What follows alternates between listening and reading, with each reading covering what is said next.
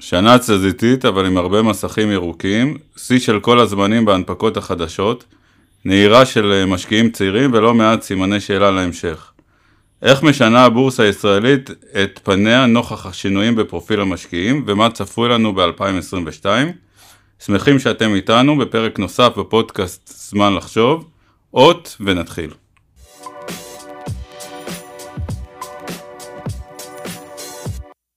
זמן לחשוב, הפודקאסט של גופמן קריאיטיב, על השראה ומציאות.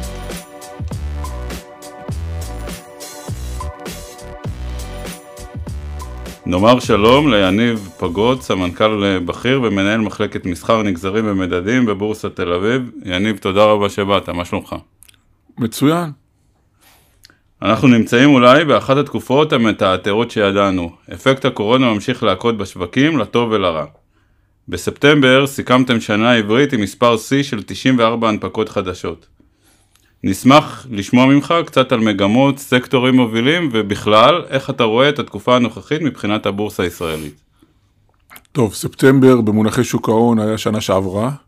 אנחנו עבר הרבה מאוד זמן מספטמבר ואנחנו מסכמים את אחת השנים המדהימות אה, בבורסת תל אביב. המדדים בתל אביב מובילים את אה, אה, טבלת הביצועים בכל העולם.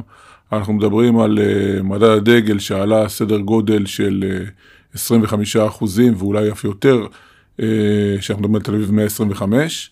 וכשאנחנו מדברים על סקטורים, האמת, כמעט איפה שלא זרקנו אבן, המדדים עלו בצורה, בצורה חדה. אם זה תחום הבנייה שנשען באמת על מחירי הדיור העולים, ולמעשה זה סל של חברות, של 33 חברות שיוזמות דיור בישראל, שעלה מעל 60 אחוזים מתחילת שנה, אם זה תחום הביטוח שעובר בעצם מהפכה משמעותית בכל מה שקשור לאינשורטק והתרחבות של חברות הביטוח לתחומים נוספים, שעלה באזור ה-40 אחוז מתחילת שנה, מדד בנקים שעלה מעל 50 אחוז מתחילת שנה, הבנקים נהנו מההתאוששות של המשק וגם מסביבת הריבית הנוחה. אנחנו באמת רואים את הבנקים מובילים את טבלת התשואות.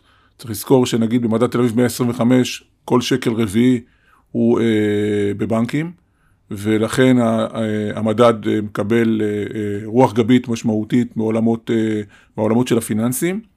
וליד זה יש את התחום הטכנולוגי שהיה שנה פחות בולט, לאחר שנה שעברה שהיה מאוד מאוד בולט, אבל גם בו יש ביטוי משמעותי במדדים, יש לנו לא מעט טכנולוגיה במדדים, וכמו שאמרת בהתחלה, אנחנו בתהליך של רנסאנס בבורסה בתל אביב, אנחנו אחד מכל ארבע חברות בבורסת תל אביב, אני מניח שבחודשים הקרובים כבר זו חברה חדשה, כלומר כשאני אומר חברה חדשה, זה אומר שלפני שלוש שנים היא לא הייתה ציבורית. ואחרי שנים שהבורסה בתל אביב היצע חברות בעיה קפוא, אנחנו בתהליך של התחדשות, שהוא יוצא דופן גם בהיבטים גלובליים, לא תמצאו בורסות שיש, בה, שיש בהן כזה מינון של חברות חדשות לחברות ותיקות, וזה בהחלט בשורה משמעותית שאנחנו מקווים לשמר בשנים הקרובות. בגל הזה של הגיוסים ראינו סוגים חדשים של, של, של חברות שהיו חסרות לנו במגוון של השוק. וזה בהחלט מקבל ביטוי בביצועים של המדדים, אבל אנחנו דיברנו פה על שוק המניות, כי אנשים שחושבים על שוק ההון חושבים כל הזמן על שוק המניות. לא אמרנו מילה לגבי שוק אגרות החוב, ופה זה דבר לא פחות ממדהים, כי אנחנו בסביבת ריבית אפסית, זאת אומרת, הייתם אומרים, אתם הולכים היום לבנק, אה, לא היום, כבר בשנים האחרונות, ומקבלים אפס בפיקדון, לעומת זאת תיק אגרות החוב אה, בתל אביב, עשה תשואות של סדר גודל של בין 4 אחוזים, ל-8 ו-9 אחוזים במדדים מסוימים, אם אנחנו מדברים על מדד כמו טלבון צמודות A, שזה בעצם מדד קונצרני שמשקיע באגרות חוב צמודות בדירוג A, עלה באזור ה-8-9 אחוזים מתחילת שנה, בגלל הריצה לאפיק הצמוד. ואם אנחנו מדברים אפילו על מדד אולבונד כללי, שהוא בעצם סל האגרות החוב האולטימטיבי בתוך תל אביב, עלה באזור 4 אחוזים. כשאנחנו מדברים על ריבית 0, שתיק אגרות החוב ללא מניות עשה 4 אחוזים, זה הרבה מאוד כסף, אם יש לך 100 אלף שקל שעשו 4 אחוזים, אז בסוף השנה יש לך עוד, עוד 4,000 שקל. אנשים בשביל שישיית קולה נוסעים לאזור תעשייה שכוח חיל כדי לחסוך שקל, ופה כסף יושב בהר הפקדונות הגדול, כסף יושב מחוץ, מחוץ לאפיקי השקעה. ואנשים אומרים, אני לא הפסדתי, אז הפסדת המון, כי uh, בעולם שבו האינפלציה היא 2.5% בשנה, וזאת האינפלציה בשנה האחרונה בתל אביב, אז בעצם המשמעות של אינפלציה של 2.5% זה שהכסף שלך נשחק ב-2.5% בשנה שעברה, בשנת 2021.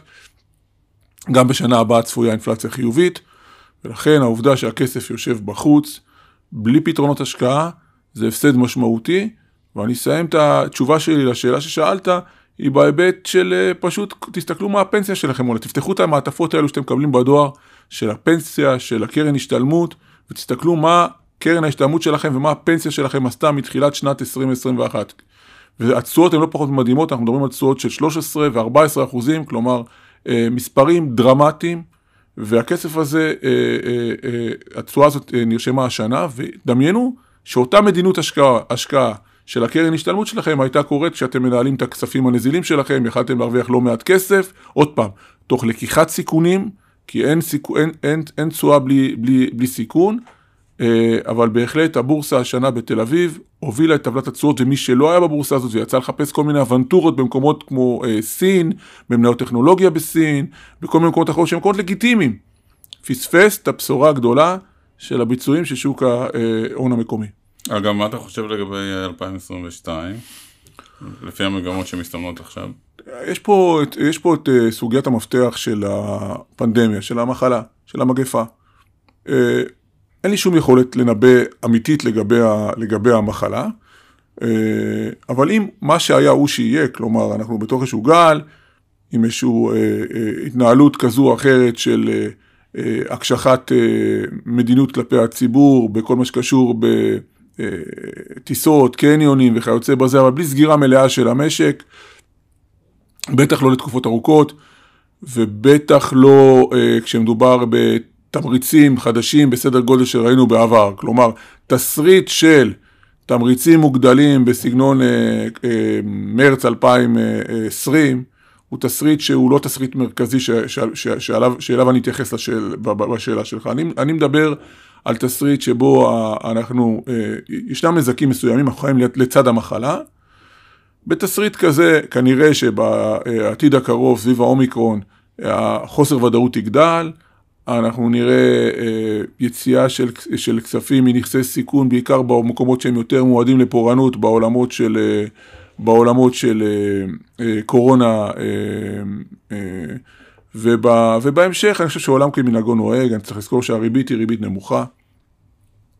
אם הקורונה איתנו, הבנקים המרכזיים לא יכלו להעלות ריבית בקצב אה, מהיר, למרות דרך אגב סביבת האינפלציה אה, הגבוהה, צריך לזכור שבארצות הברית באינפלציה בשנה האחרונה מגרדת את ה-7 אחוזים, בישראל, כמו שאמרתי קודם, 2.5 אחוזים, זו לא אינפלציה אפסית, והיית מצפה שבנקים מרכזיים אה, יעלו את הריבית בשנה הבאה, בארצות הברית מדברים על שלוש פעמים העלות ריבית בשנה הבאה, וכמובן אה, הקטנה משמעותית של התמריצים האחרים, אבל אה, אם הקורונה תלווה ותמשיך להעיב על הכלכלה, אנחנו נראה קצב העלאת ריבית הרבה יותר נמוך, אם בכלל, אם בכלל, ולדבר הזה יש השפעה על סקטורים שנהנים מאותה סביבית, סביבת ריבית נמוכה ואפסית, כי בסופו של דבר הריבית היא המפתח לכל עולם ההשקעות, וכשהריבית נמוכה, אנשים מוכנים לקחת יותר סיכון.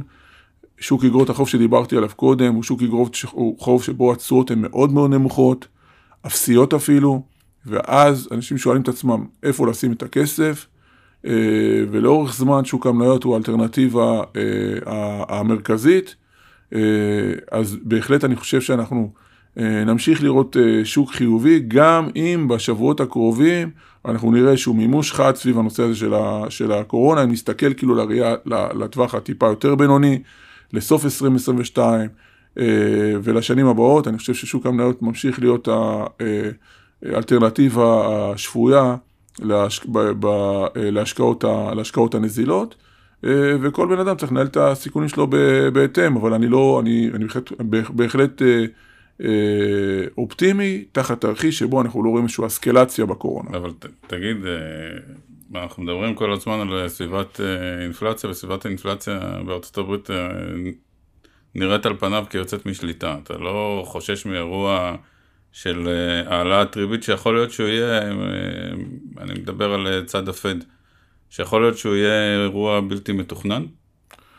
קודם כל, כשאתה מנהל השקעות ושאתה אה, אה, משקיע בשוק ההון בכלל, ובטח במדינת ישראל, אתה כל היום חי עם פוביות. פעם אחת זה האיום האיראני, ופעם אחת זה המלחמה מהצפון, ופעם אחת זה סופת כרמל, ופעם אחת זה הריבית שתעלה מהר. הדבר הזה, אלו תנאים, תנאי יסוד של, של, של חיים בכלל. ניהול השקעות זה, זה, זה משימה שמתנהלת בתנאי חוסר ודאות גבוהים. כל מי שלא יודע להתמודד עם, ה, עם הסימני שאלה הגדולים האלה, סימני שאלה, שאלה אמיתיים, אה, כנראה שרף הסיכון, התיאבון לסיכון שלו נמוך צריך, ומינון הסיכון שלו אה, בתיק ההשקעות, בתיק צריך להיות אה, נמוך בהתאם. בן אדם שלא יכול לראות את, ה, את התיק שלו יורד בעשרה אחוז אה, בתסריט קיצוני, פשוט לא יכול, לא, לא, אה, המכשיר שהוא בוחר בו אינו מתאים. אה, מבחינת השאלה האם האינפלציה בארצות הברית היא טרנזיטורית, כלומר האם היא זמנית, או אם האינפלציה היא קבועה ולמעשה הפד הוא כבר over the curve והדברים יצאו משליטה.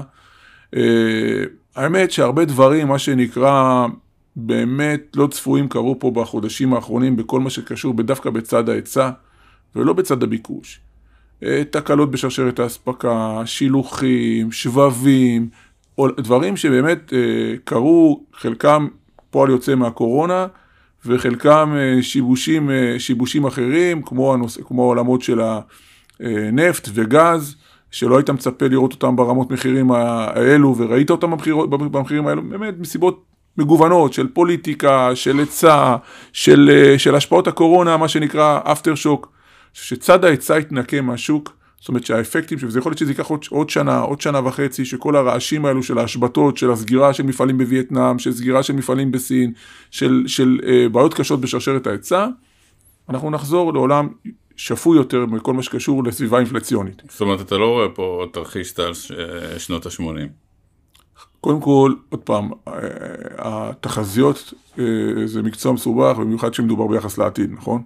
אז את העבר אנחנו בקושי מבינים, אז ביחס לעתיד זה, אה, זה יותר מובן. אני חושב ששנות ה-80 לא פה, רחוקים להיות פה. יש פה, יש פה פרמטרים אה, מרכזיים שתומכים בסביבת אינפלציה אה, נמוכה. דבר ראשון, אנחנו בישראל יש לנו מטבע חזק. יש לזה משמעות, זה כמו אקליפטוס שסופח לחצים אינפלציוניים. בעצם שאתה מייבא מוצר והוא פשוט נהיה אחרי זה יותר זול בגלל השקל, אנחנו נהנים מהדבר הזה ויש לזה משמעות מאוד מאוד גדולה וזה גם אחת הסיבות המרכזיות שאנחנו לא רואים פה מחירים שעולים יותר בחדות. כי כשהיבואן מביא את המזגן בדולרים ומוכר אותם בשקלים יש לזה משמעות על האינפלציה. אה, וזה תנאי, זה, זה משהו שמאוד מיוחד לשוק המקומי ואני חושב שגם מי שמשקיע בשוק המקומי גם, ב, גם, גם בנכסים פיננסיים וגם בנכסים אחרים צריך לקחת בחשבון שגם בעתיד בתרחיש, בתרחיש המרכזי אנחנו עם שקל חזק ולדבר הזה אה, יש משמעות לסביבת האינפלציה. הנקודה הנוספת זה הנושא, כל, כל העולם של האונליין. אה, אה, לאונליין יש השפעה שלא מרבים לדבר בה על סביבת המחירים. אני יודע שמאוד אופנתי לדבר על מחירים עולים ומחירים יקרים, אבל אף אחד לא מדבר על השפעת האונליין על סביבת המחירים במשקים בכלל ובמשק הישראלי בפרט. כי גם אם אני לא קונה היום ברשת, אה, ואני נכנס לחנות ו, ו, ורואה חנו, רואה נעלי נייקי, ונכנס בטלפון ומסתכל כמה זה עולה פחות או יותר, יש לי בנצ'מארק כבר, אי אפשר לתת לי סתם מחיר שהוא לא קשור למציאות. אה, ולאונליין יש אה, השפעה מאוד מאוד חזקה על ריסון למחירים, עוד מעבר לצד שאתה יכול להביא מחוץ לארץ, יכול לייבא מחוץ לארץ, ולכן, וזו סוגיה שממעטים לדבר בה.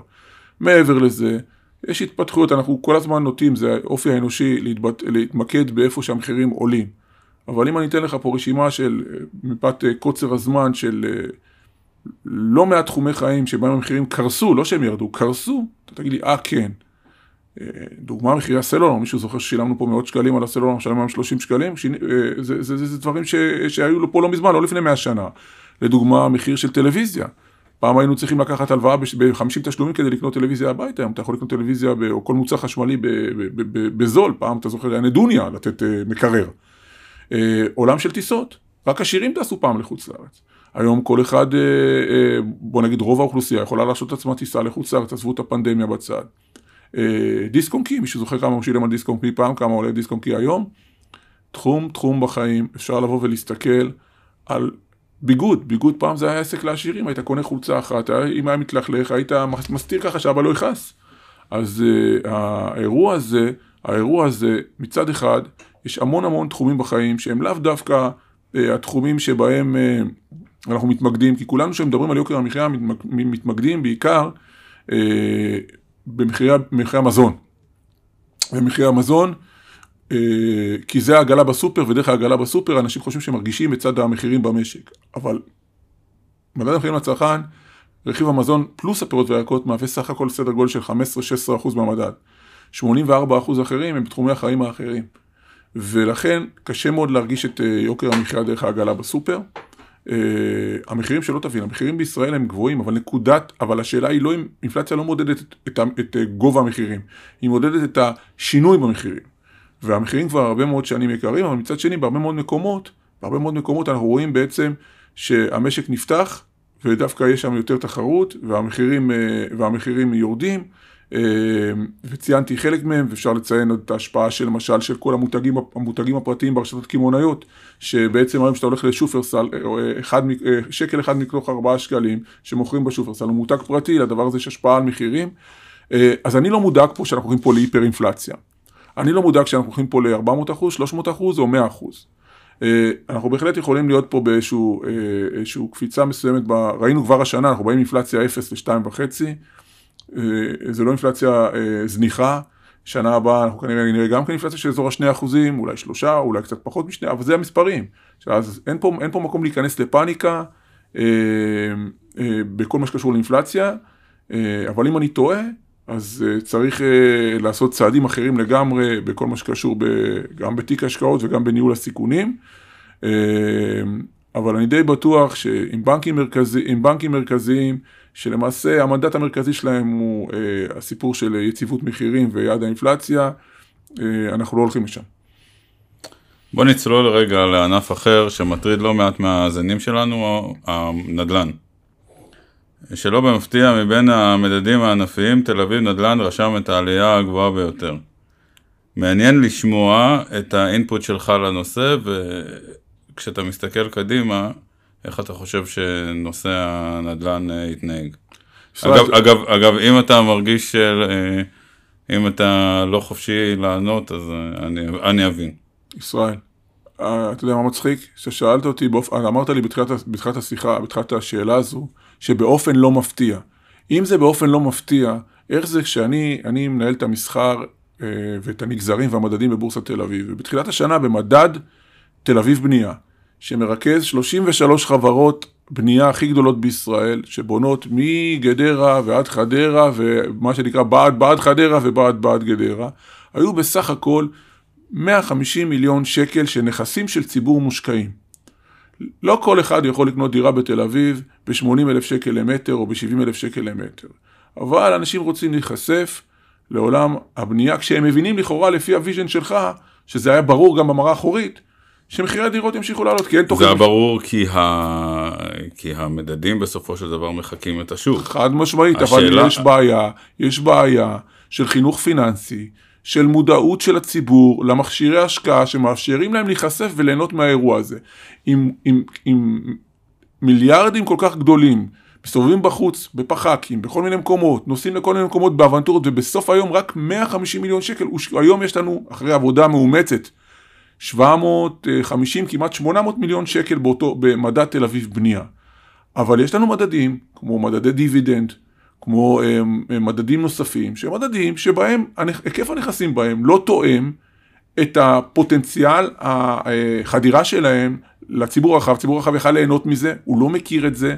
יש בעיה של, של, של, של חינוך פיננסי קשה, ואנחנו מנסים כבורסה אה, להירתם לאירוע הזה, לכן זה לא היה obvious, כי אם זה היה obvious היית רואה שם 2 מיליארד שקל ולא 100 מיליון שקל בתוך הנקודה הספציפית הזאת, ואם זה היה obvious, זה היה obvious לאנשי מקצוע כמוך אולי, כמו אנשים שמבינים מה קורה, אבל הם לא תקשרו את הידע הזה לציבור הרחב, והציבור הרחב במידה רבה פספס עליות יוצאות דופן אה, במחירי, במחירי הדיור שהשתקפו במחירי המניות. עכשיו לגבי העתיד, אני מניח שהממשלה תעשה מאמץ להגדיל את צד ההיצע, לא בסופו של דבר כל הדברים האחרים הם לופטגשפט, אומרים ביידיש, הם עסקי אוויר.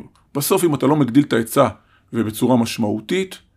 אתה אה, בעולם שבו יש פה גידול טבעי באוכלוסייה של כמעט 2% בשנה, אתה בעולם שמחירי נדל"ן עולים, בטח לא יורדים. אלא אם כן אה, מחיר הכסף ישתנה. אז באופן אוקיי, אה, אז דרסטי. דיברנו, דיברנו קודם על מחיר הכסף, דיברנו קודם על מחיר הכסף, מחיר הכסף יכול להשתנות.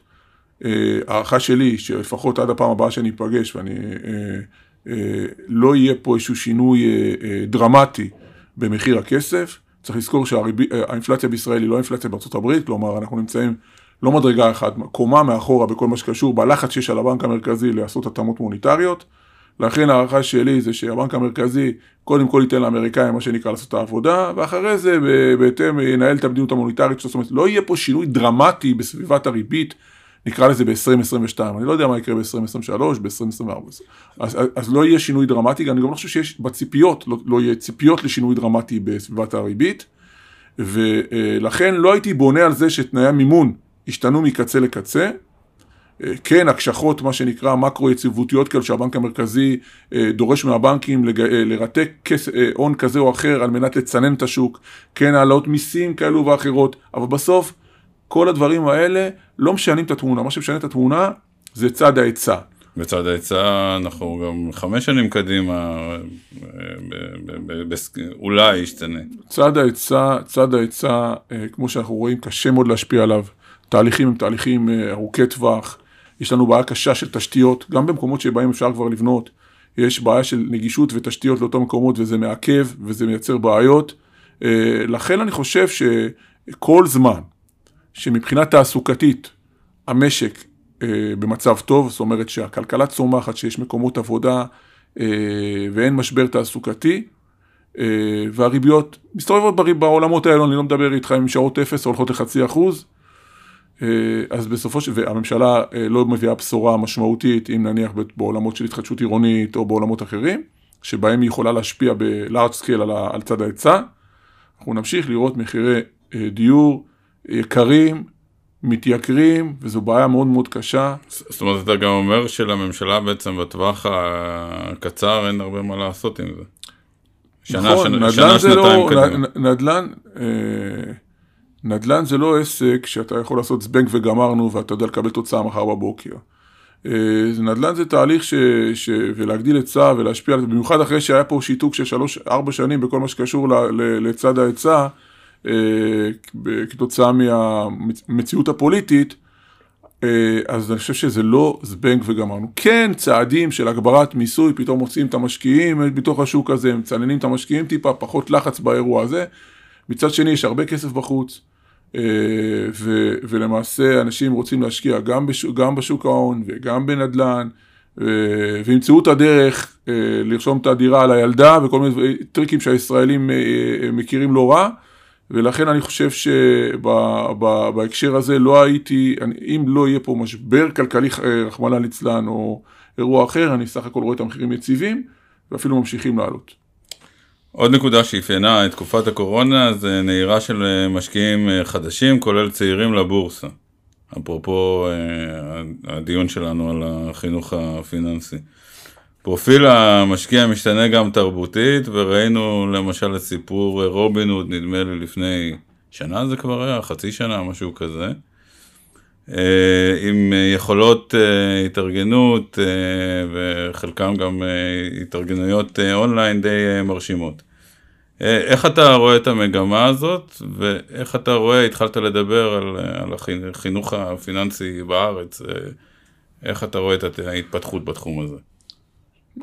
רובין הוד מובילים, הובילו אה, ומובילים איזשהו אה, שינוי, בעצם בקצה, אה, בק- בקצה הימני של הובלה של שינוי בכל מה שקשור של דמוקרטיזציה של שווקי ההון. אמרו חבר'ה, השוק הזה, שוק ההון הוא לא שוק של העשירים ושל האוליגרכים, הוא שוק של העם. וכדי שזה יהיה שוק של העם, צריך בסופו של דבר לייצר כלי, כלים שמנגישים את השוק הזה לעם. וההנגשה היא משימה מרכזית של אה, כל בורסה וגם אה, של אה, בורסת תל אביב. וכשאני מדבר על הנגשה, אני מדבר קודם כל על אפליקציות ותוכן, מידע, מידע רלוונטי, אבל המידע, החוכמה היא לא רק בעולם של איכות המידע, אלא גם ביכולת להנגיש אותו לאוכלוסיות הרלוונטיות עם המאפיינים השונים מאותם משקיעים שהתרגלנו אליהם בעבר. אז כל בורסה שהיא חפצת חיים צריכה לייצר פלטפורמות תוכן רלוונטיות לאותם קהלים צעירים. ככל שהתוכן יותר אטרקטיבי, ככה הסיכוי לתפוס את המשקיעים הוא יותר גדול. הדבר הנוסף, זה להתאים אפילו את שיטת המסחר לאותם צעירים. היום אנחנו מדברים, אה, בעולם יש את ה-fractional trading, שזה מסחר בשברי, בשברי מניות. אנחנו בבורסת תל אביב אה, מתכוונים ממש בשבועות הקרובים להפחית את אה, רף הפקודה המינימלית ל-500 ש"ח. היום זה 5,000 שקל במסחר הרציף במניות 35 ו-2,000 שקל במניות האחרות.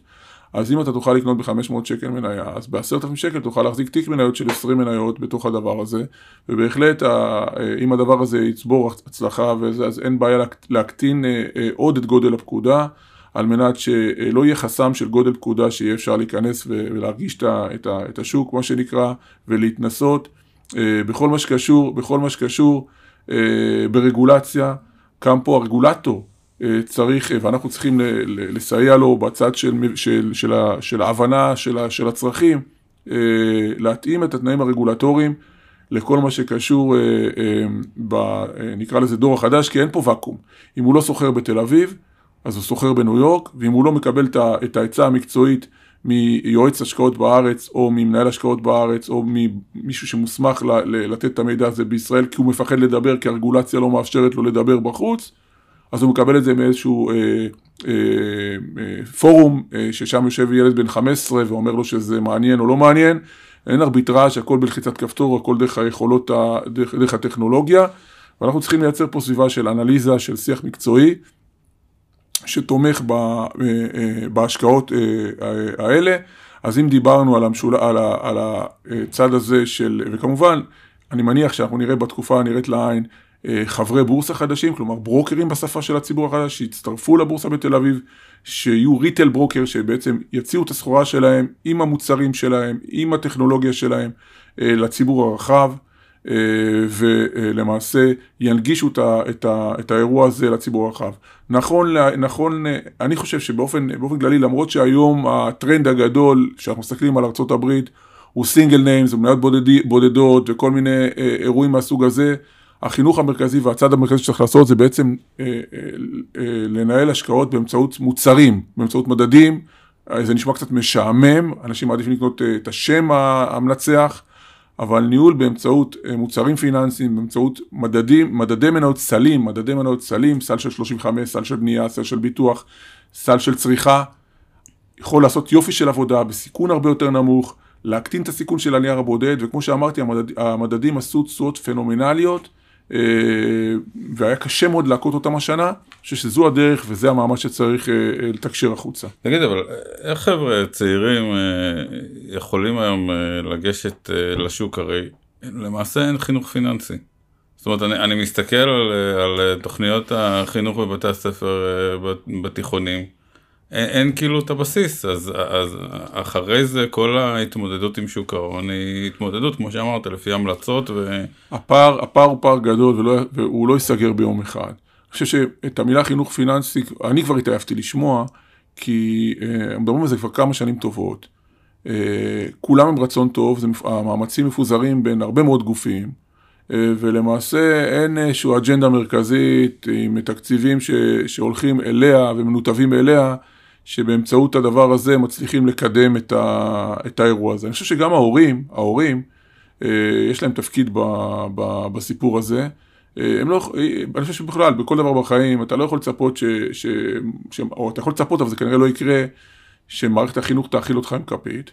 ואם ההורים היו דורשים בבית הספר, דורשים מבתי הספר, את המענה הזה, היית רואה אה, חדירה יותר גדולה לדבר הזה, אבל אני לא חושב ש, שבסדר יום ה, אה, של השיח, המקום הזה של חינוך פיננסי תופס מקום בבית, ש, שבעצם ה, אה, שיבוא הוועד כיתה או הוועד בית ספרי ויגיד, אנחנו דואגים שלילדים שלנו יהיה, יהיה אה, אה, חינוך פיננסי אה, מינימלי. זה משהו שנראה, שנתפס כ-nice to have ולא כ-must. ואז אנחנו רואים אנשים אינטליגנטים, אנשים שלפעמים שני תארים ושלושה תארים, או בלי תארים, אבל מאוד מאוד אינטליגנטים, ואין להם מושג ירוק בכל מה שקשור אה, בפיננסים, אה, וזה בהחלט פער. אנחנו אה, בבורסה עושים הרבה, אנחנו עושים כנסים משותפים, עושים הרצאות עם, עם החברי בורסה, עם הברוקרים, שבמסגרתם אנחנו מזמינים אנשים לדבר, לשמוע אותנו מדברים על נושאים, אם זה על מדדים, ואם זה על מקרו, ואם זה על אינפלציה, ואם זה אלף דברים רלוונטיים, ואנשים מגיעים. אנשים מגיעים, פחות ממה שהיינו רוצים שיגיעו, ואנחנו מזמינים את האנשים להירשם ל... ל אה, יש לנו רשימות תפוצה עם חומר מקצועי, שאפשר לסרוק ברקוד ולהיכנס ולקבל את החומר המקצועי, אפשר לבוא ל, ל, למפגשים האלה, אה, להקשיב, לשמוע, ללמוד, אה, וזה גם הסיבה שאני גם נמצא פה היום. זאת אומרת, בסופו של דבר, זה, זה חלק מחינוך פיננסי. אגב, המנגנון שתיארת של ההורים ושל הבית הוא גם מנגנון שהוא קצת מסוכן, כי זה מנגנון בסוף שמנציח פערי ידע ופערים בתחום, בתחום החינוך הפיננסי. כי?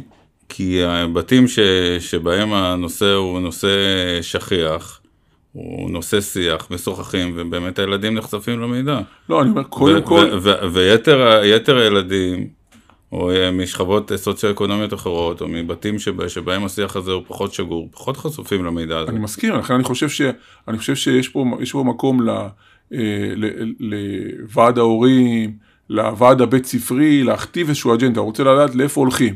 הרבה פעמים הם הולכים למקומות שהם מאוד נחמדים ומאוד חשובים, אבל הם לא באמת מייצרים skills לחיים, אה, שהוא skills חשוב. הוא skills חשוב, אה, שהוא מיומנות, מיומנות בסיסית בכל מה שקשור. אתה שואל, אתה שואל היום ילד, שאלה מאוד, אני, אני, עושה, אני, עושה, אני עושה את זה הרבה פעמים בקרב uh, מעגלים חברתיים כאלו ואחרים. אני אומר להם, תגידו לי, נותן לכם אלף שקל היום, או אלף שקל בעוד uh, שנה, מה אתם מעדיפים? וזו תשובה, אין, אין, אין, אין תשובה אחת לשאלה הזאת. ואז אחרי שהם עונים לי, אני שואל אותם למה, והתשובות הן מאוד מאוד מפתיעות. עכשיו זו שאלה מאוד מאוד בסיסית, אבל היא עובדת על, המס... על, על, על, על, על, על העיקרון הבסיסי שיש מחיר לכסף. יש מחיר לכסף, זה לא דבר אינטואיטיבי. אה, ופה, ופה בהחלט אפשר לעשות, ב, אה, אם, אם, אם מבינים את החשיבות של הדבר הזה, מאמץ ולקדם, ו, וזה, אה, וזה אתגר, זה אתגר. היום המשאבים קיימים, רק הם מבוזרים והרבה אנשים טובים לא מצליחים להזרים את האינפורמציה הזאת למקומות הנכונים. אתם עשיתם בשנים האחרונות המון אה, צעדים שעל חלקם אה, אה, סיפרת לגבי הנגשת המידע. אני אשמח לשמוע על עוד דברים כאלה. אנחנו מתכננים, אנחנו מתכננים, חלק מהדברים הם תוכניות שאנחנו נראה אותם בשנה הבאה, בכל מה שקשור לדיגיטל ולאתר שלנו ולתוכן שאנחנו נעביר למשקיעים דרך המדיות שלנו. אז אני מניח שכבר באמצע שנה הבאה אנחנו נראה אה, שינוי משמעותי, ב, ב, אה, נקרא לזה, במידע שהמשקיעים מקבלים ובאופן הצגתו גם. אה, בכל מה שקשור, בכל מה שקשור בתוכניות שלנו, התוכניות שלנו הן מבוססות, מבוססות על מוצרים חדשים, זה אומר פעם ראשונה מדדים חדשים שרלוונטיים למשקיעים. אה, כל הזמן לחדש, בעולם יש אה, אה, צנע חזקה של מדדים תמטיים שהם לא מדדים סקטוריאליים, הם חוצי סקטורים, זאת אומרת, למשל, אם ניקח את עולם הרובוטיקה, זה יכול להיות רובוטיקה מעולמות של קמעונאות, וזה יכול להיות רובוטיקה ב-medical device, וזה יכול להיות, רובוט...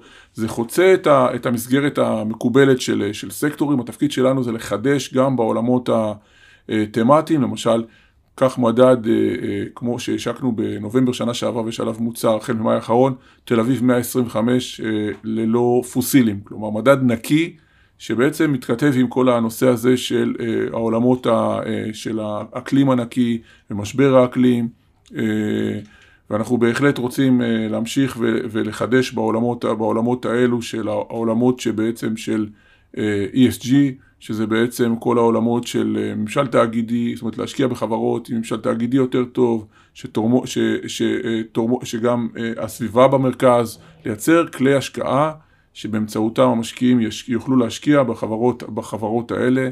אז זה בעולמות של המוצרים, שוק הנגזרים שהציבור לא מכיר אותו בכלל, אבל אנחנו הולכים לפתח אותו בצורה משמעותית, בעולם הוא מאוד מאוד משמעותי, הוא מאפשר, זה בעצם כלים, לא רק אה, אה, ספקולטיביים, אה, שחלק תופסים אותם כספקולטיביים, אלא אלו כלים בסיסיים בכל מה שקשור בגידור. זאת אומרת, אני יכול להחזיק תיק השקעות, אה, לגדר אותו ולקבל את התשואה העודפת של אותם תיק מניות שלי ביחס לשוק, אה, אז לפתח את שוק הנגזרים זה בהחלט משהו שהוא מהותי. הברית, דרך אגב, מניות, על- אופציות על מניות בודדות הן סופר פופולריות, סופר, בישראל לצערי. אבל שם גם יש גמישות הרבה יותר גדולה. אנחנו נייצר, אנחנו נייצר את המידע, את, ה, את, המו- את המוצרים, אה, וזה בהחלט חלק, מה, חלק מהתוכניות בעולמות של, ה, בעולמות של הנגזרים. בעולמות של המסחר, אנחנו, אה, אנחנו רוצים להגדיל את, ה, הנזילות והשכירות בשווקים, אנחנו היום במחזור של בערך 1.8 מיליארד שקל ביום, מחזור היינו ב-1.3 לפני שנתיים-שלוש, זה עדיין לא מספיק, אנחנו רוצים אה, להגדיל את המחזורים עוד יותר. אה, ולנצל את, ה, את העובדה שהצטרפו עוד חברות אה, כדי שבאמת המחזורים אה, יצמחו בצורה משמעותית אה, ולייצר פה נזילות שמס, אה, שהיא משופרת. אז בצד של הנזילות זה בהחלט אה, אתגר ויש עוד הרבה מאוד דברים שאנחנו, אה, שאנחנו עושים בשיתוף פעולה עם הברוקרים אה, ובאופן עצמאי. כי אנחנו בסופו של יום רוצים שהמשקיע הישראלי, הריטל הישראלי, חלק מתיק ההשקעות שלו יושקע בתל אביב, ולא רק, ולא רק בניו יורק, ולא רק אה, מחוץ לישראל.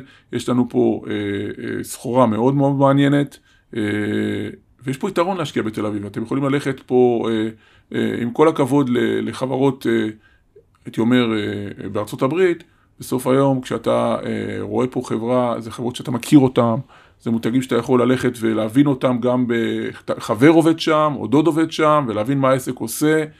אה, ויש פה ממשל, אה, ובסך הכל יש פה גם רגולטורים טובים וחזקים ש, ששומרים עלינו בתוך האירוע הזה, לפעמים שומרים עלינו יותר מדי, אני חייב להגיד, אבל שומרים עלינו.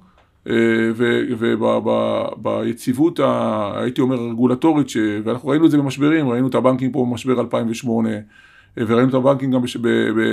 במשבר, של ה... במשבר של הקורונה, וזה לא רק הבנקים. אנחנו רואים שבסופו של דבר, נכון, היו פה אה, קריסות של, אה, של טייקונים בעבר, אבל בשורה התחתונה, כשתסתכלו במראה האחורית על מה עשתה קרן הפנסיה שלכם 10-15 שנה אחורה, כולל כל הצרות שהיו בתוך האירוע הזה, אתם תבינו שיש פה אה, כלכלה מצד אחד בריאה, אה, יציבה, ושוק הון שהוא אה, מתפקד ועובד טוב ומייצר אה, הצעת ערך טובה. יניב, תודה רבה, ונאחל לכולנו אחלה שנה של צמיחה. אחלה שנה ובריאות, אני מקווה שהאומיקרון הזה אה, יהיה בעצם אה, מהר מאוד יתפוגג. אני מקווה שהוא, שתהיה לנו חסינות עדר ו... וזה יהפוך להיות שפעת, זה, זה, זה, זה הדיבור עכשיו. אוקיי, ניפגש בפעם הבאה, נראה אם יש, לנו חסינות. לא, לא אמרתי שזה מה שיקרה, אמרתי שזה הדיבור. אוקיי. תודה רבה.